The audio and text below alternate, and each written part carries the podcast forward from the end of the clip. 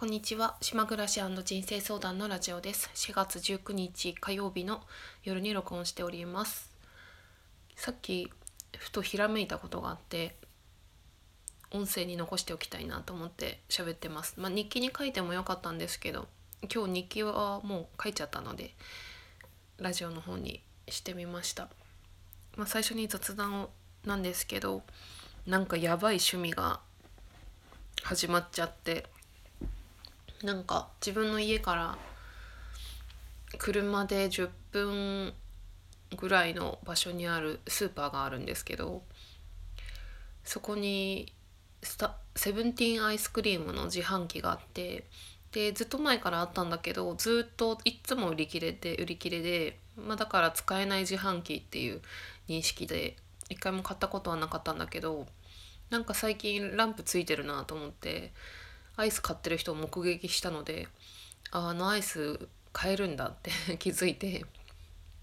そんでなんか、まあ、ここは島なのでお店は夜にやってないわけですよね。だから街で暮らしてた時みたいに、例えばなんか夜になんか食べたいと思ってコンビニに買い物に行ったりとか、そういうことはしないわけで、まあ、コンビニとかないからこそ無駄遣いもしないし体重も減ったし、それはすごいいいことだと思うんだけどさ、なんかそんな中にね、そんなお店がやってない中ににじゅうよじかんやってるセブンティーンアイスがあるっていうのは結構すごいことで、で港の自動販売機にもあるので、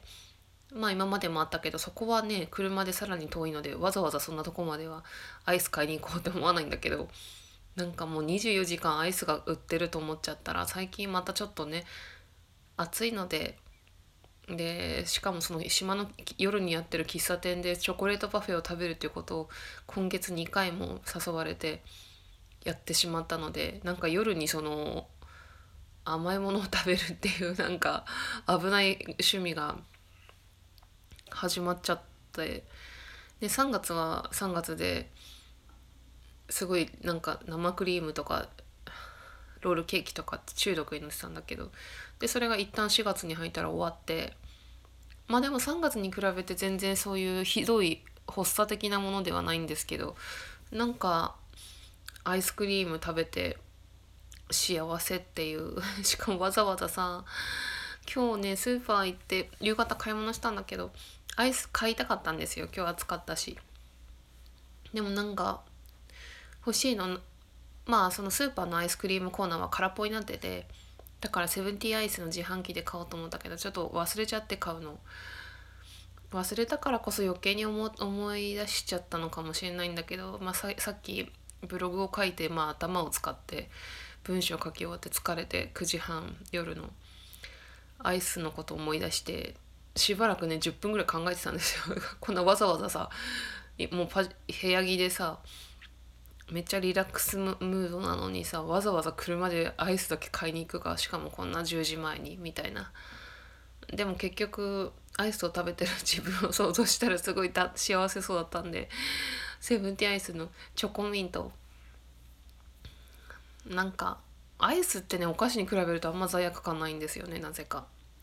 あとちょっとこの話したか忘れちゃったけどさ、アイスってさ、なんか休みの日のこう昼寝して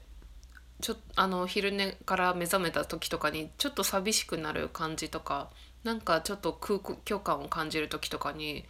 アイスクリームってすごくね自分に寄り添ってくれるっていうか、すごい効くんですよね。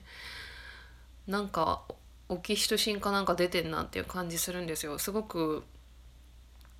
ただのお菓子じゃなくて、アイスクリームってあの冷たさが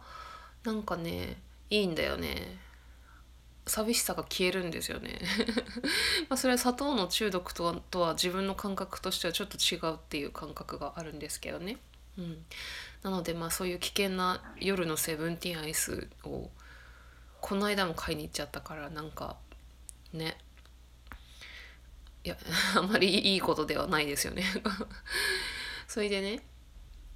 本題なんだけど、ちょっと思ったことがあって、なんか私はその自分が生きてるテーマとか意味とか使命感、まあ、使命とかっていうのが自分なりにこう腑に落ちていて、それはですね、これ何回も喋ってるんですけど、自分の本心に沿って生きるっていうことなんですね。で、それが自分の人生のテーマであるっていうふうに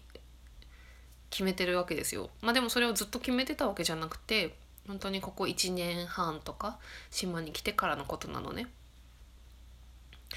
多分きっかけはアカシックリーディングを受けたことがきっかけだったとは思うんですけど、私はその自分のテーマとかモットーみたいなものが設定されてからすごく幸福度が上がって幸せになったんですよねなんか大丈夫っていう感じもしたし、それまではね結構、まあ、特に島に来る前の仙台で普通に会社員として働いてた時ですけど、何のために生きてるんだろうっていうのはすごくね疑問でしたよね。自分はすごいその夢中になれるものもあんまりなくて、自分にとって何か一つの本物が欲しいっていうのは結構ずっと思ってたんですよね。で、それが何か分かりやすい、まあ、例えば趣味というかね、例えばスポーツをやるとかバンド活動をやるとか、なんか絵を描くとか、そういう分かりやすい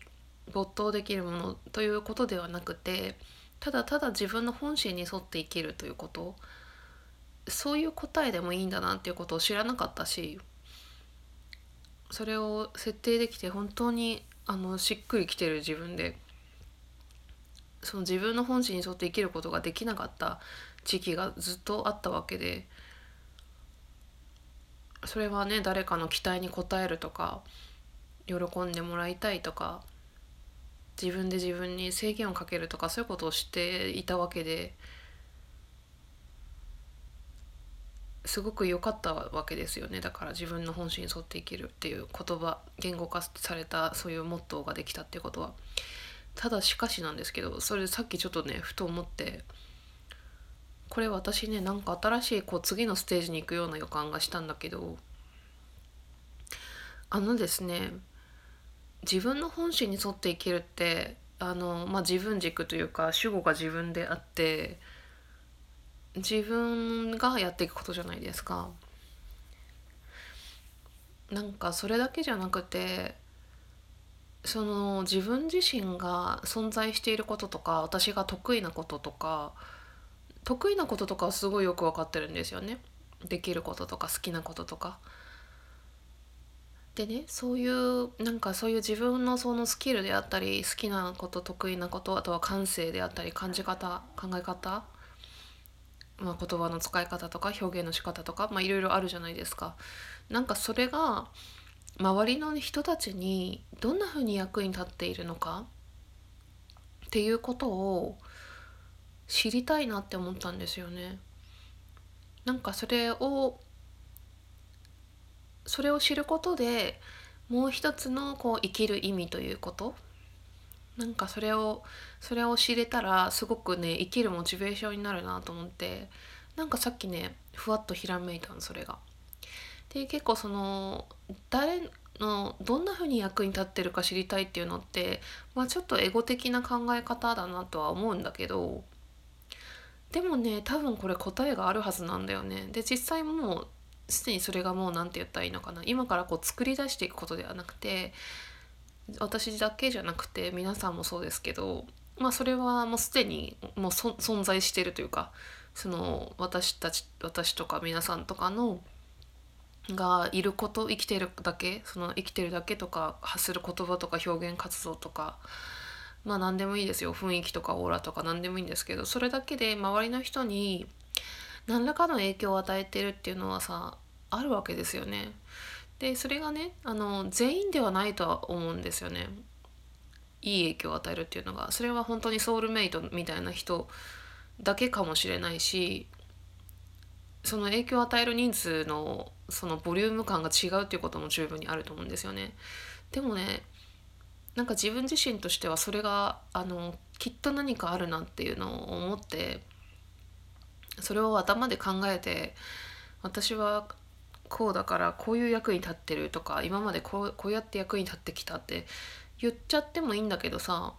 なんかそれ違うなって思って、なんかもうちょっともう一回アカシックリーディングを受けたいというか な, なんかもうちょっとその大きな視点からの話を聞きたいなっていう、なんかそんな風に思ったかな、急にね。まあ、ちょっと最近人と関わる機会が多くて、で、まあ、今日も新しい人たちと知り合って、なんか そ, そんな影響で思ったのかもしれないけど、で私は本当に常々よく言ってるのが、その自分のなんか例えば相談業務であったり人の話を聞くっていうことがその人の役に立ってるっていうか、役に立ちたいっていう感覚があんまりないわけですよね。あくまでも自分が好きだからやるっていう、好きだから得意だからできるからやるっていう、自分が主語だったわけですけど、でもそこにやっぱり何かしらあの相手の今ねベネフィットって言いそうになっちゃって今言っちゃったんだけど相手のベネフィットになるっていう、なんか YouTube のコマーシャルみたいになっちゃったんだけどさ、なんかそんなのがもうすでに存在していてやっちゃってることなんだけど、 な, なんかそれを知りたいと思ったのだ。それを知ったらもっと楽しくなれる気がする。うん。そのことをちょっとフォーカスしてみようかなってなんか思いました。まあ、この話も終わりでさ、昨日ねもう夜中のいちじはんに目覚めてさんじ過ぎまでずっと寝れなくって、で今日朝ろくじに起きなきゃいけない日で、まあすごい眠かったんだけど、寝れなくなった原因がわかんないけど、私がね昨日のラジオで言ったの、人を殺すということはどういうことかっていうね、あの図書館で借りてきた本を読んでて、まあ、ちょっとそれが原因だったかもしれないんだけど、まあ、ちょっとまたね今今日寝る前に読もうと思ってるんですけど、いやそれがすごい面白くてさ、ふたりの方を殺してその無期懲役になった方が書いてる本なんだけど、その人さめちゃくちゃ頭がいい、知能指数がすごい高いみたいで、その本の内容を見てると、まあ、言葉の使い方もそうだし、実際そのそういう鑑定とかしてもそういう結果が出たとか、そういうことがいろいろ書かれてるんだけど、その人を殺すことに対して全然罪悪感みたいなものがなかったらしいんですよね。でその人を殺すっていうのがその衝動的に殺してるわけではなくて、きちんとその人なりの理由があって、その人の流儀に沿って行動してるっていうことで、その人にとっては約束を破られるとか決めたことを守られないっていうのがね、すごくねもう神経症的に許せないこと、その人にとってだから殺したっていうことなんですけど、怖い話してごめんなさいね急にそれでこの夜にね、まあなまあ、聞いてるのは朝かもしれないけど、ででそれってなんでそうなっちゃったかっていうと、やっぱねその、まあ、結局そうじゃんっていつも私言ってるけどさ、もう結局そのインナーチャイルドっていうか、もう結局そこなんだけどさ、すごくその人はやっぱりその暴力の中で育っていて、でもお父さんのこと嫌いじゃなかったんだよね。そのお父さんの暴力を見てたし、暴力振るわれてたし、小学校ごねん生からなんかずっとねすごいお金持ちで暮らしてたんだけど、その小学校ごねん生の時になんかお父さんが仕事がなんだろう一回なんか家からいなくなっちゃったかなんかで、あちょっとお母さんはもう先に家出ちゃってて、でこのあの著者の方は小学校ごねん生からねなんか新聞配達したりして、自分のね例えば給食費だったりなんか生活費とかをね稼いでたらしいんだよ、小学校ごねん生から。やっぱりそういうかなり変わった環境の中で生きていて、すごく偏ってるその価値観という考え方みたいなのが生まれて、人を殺しても何とも思わないっていうっていう風になってるっていうね、すごいことだよなって思った。うん。まあそんなただの感想なんですけど、もういろんな世界がありますよね本当世の中には。なんかすごい興味が湧くから読んでるわけですけど、こういうルポタージュを。でもなんかたまに思うのは、私だって ビーティーエス とかに夢中になりたいっていうかビーティーエス とかのことが全然わかんないんだけど、なんかさそういうお笑いとかさ音楽とかさそういうのにさ純粋に夢中になってる人生の方が面白いんじゃないかなってなんかたまに思うんですよね。なかなかそういうそういうまあ昔ねそのスピッツが好きだったりファンクラブ入ってたりとか好きなアーティストとかいるけど、なかなかそういう夢中になってそのファン活動みたいな、まあ推し活っていう言葉が流行ってるけど、なんかそういうことが私できなくて、そういう人が結構羨ましいなって思った時もあったよね。まあそれは自分にとってその夢中になるものがないとか自分の使命を探してた時によく思っていて、まあそれがまあ自分の本心に沿って生きるとか仕事が好きとかが見つかった時点で若干考え方は変わって、まあ、だから自分のそのままを受け入れたということですけど、それでもさなんでこういう暗い話をさ好んでさ読むかなってたまに思いますよね。さてもう夜も遅いんでそろそろちょっと洗い物してお布団に入りたいと思います。じゃあ終わりです。聞いてくださってありがとうございました。